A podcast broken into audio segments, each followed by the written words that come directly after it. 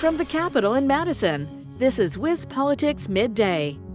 Hello, everybody. I'm Adam Kelnhofer, reporter at WisPolitics.com, here with a midday podcast brought to you by Spectrum.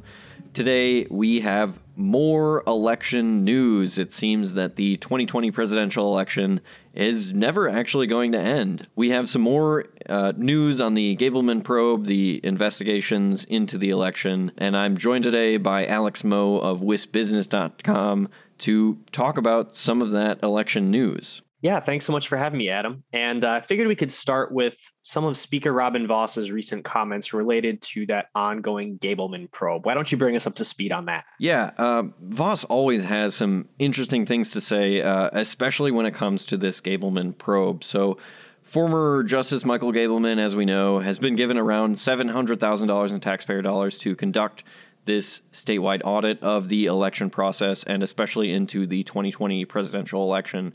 Uh, but Vos is actually kind of a little bit upset that the um, audit's not really finishing up as quickly as he would have liked it to have finished up. He wanted it to finish up last year. Uh, that deadline's been extended. Um, but Vos is really pushing for Gableman to get things done here. He's not so happy, it seems, with the uh, public relations job that, that Gableman's been doing. And Alex, at a recent WisPolitics luncheon at the Madison Club, Vos actually blamed Democrats for much of those delays. I did not appreciate the level to which the left feels like their only issue is protecting people's right to vote as if we're trying to take it away. The, the, the money that has come in, the lies and innuendo and obstruction that has happened. I mean, basic things like is there anybody in the room who's been involved in politics that doesn't think the legislature has the right to issue subpoenas? Nobody. That's like a core constitutional principle. And Josh Kaul, one of the first things he did was to go to the Supreme Court and go to court to argue that we don't have the right to do that. Now, you can disagree with what we're doing with them, but his basic argument was you don't have the right to do it. Well, I never thought that we would meet that level of obstruction. So a lot of the money that we have been spending isn't even going toward the investigation. It's going toward to pay lawyers. We have the right to invest. And uh, he really wants to get bills in the works. Uh, he also said there are actually bills in the works regarding election reform already.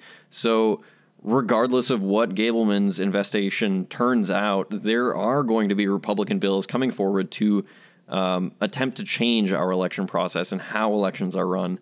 And also, Vos recently made some interesting uh, comments about an attorney who is is pretty uh, essential to this whole election investigation probe uh, effort, specifically with the Assembly Elections Committee ran by uh, Representative Janelle Brandtjen.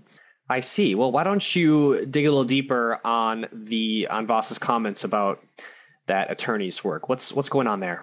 Yeah, so the attorney's name is is Joseph Voiland. He's a former judge. He was uh, allegedly contracted by the Assembly Elections Committee to kind of um, have a, a, a legal input on what any potential changes to state law are going to be regarding the elections process, uh, any of the findings from these probes and such. Um, and I, I, say allegedly contracted because uh, despite numerous attempts to attain a copy of this contract with Voiland and uh, Brandtjen and her committee, uh, we have yet to see this actual contract. And Vos said he also has not seen a copy of this contract. And that could be a problem, Alex, because Vos says if there's no actual contract between Voiland and the committee, uh, it's likely Voiland won't actually get paid for any work that he's done so far. So, um, like I said, we don't actually know.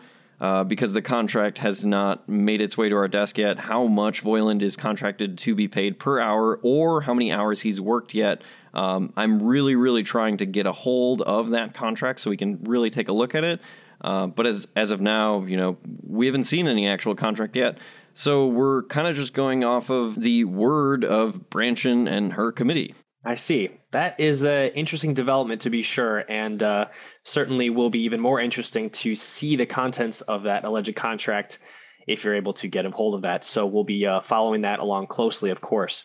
And then finally, I I know a, uh, a Waukesha judge recently made a ruling on the use of drop boxes in elections. Why don't you talk about that as well? Yeah. So, uh, as we know, uh, drop boxes were a huge uh, sticking point in the last presidential election. A lot of uh, people, especially Republicans, were saying drop boxes are, are not allowed. Uh, Democrats were saying they are allowed because there's no specific language in any state laws banning drop boxes. Um, and, you know, they said that the reason behind using the drop boxes is because there's a pandemic right now and a lot of people want to vote from home or absentee early in person as such and drop their ballots off of the box uh, rather than use a, a post box or voting in person um, in other ways. So this Waukesha judge said that drop boxes are not allowed anymore. That's the big news. He said no more drop boxes at all. There's no provision in state law allowing drop boxes. So he said that means there should not be drop boxes allowed. That was big news in 2020 when uh, Milwaukee set up a lot of drop boxes around the city to, um, in an effort to kind of uh, make up for the fact that there were only five in-person polling locations open when there are normally around 185 polling locations open in in Wisconsin's largest uh, metropolitan city. So that also came up big in Madison, where there were efforts to uh, hold mass polling locations and, and mass areas where people can go vote that normally weren't open for polling.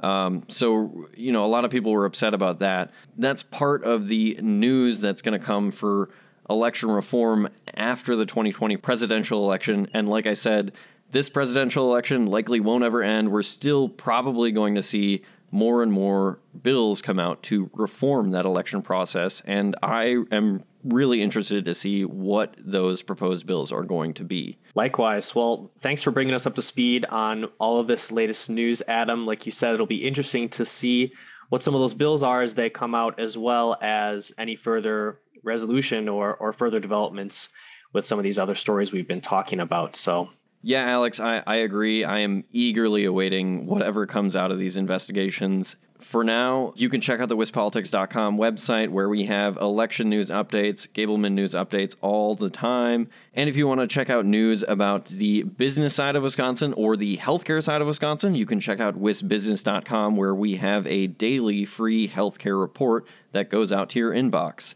But for now, I'm Adam Kellenhofer with WisPolitics.com.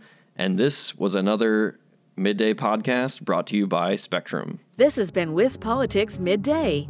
For more state government and political news, visit wispolitics.com.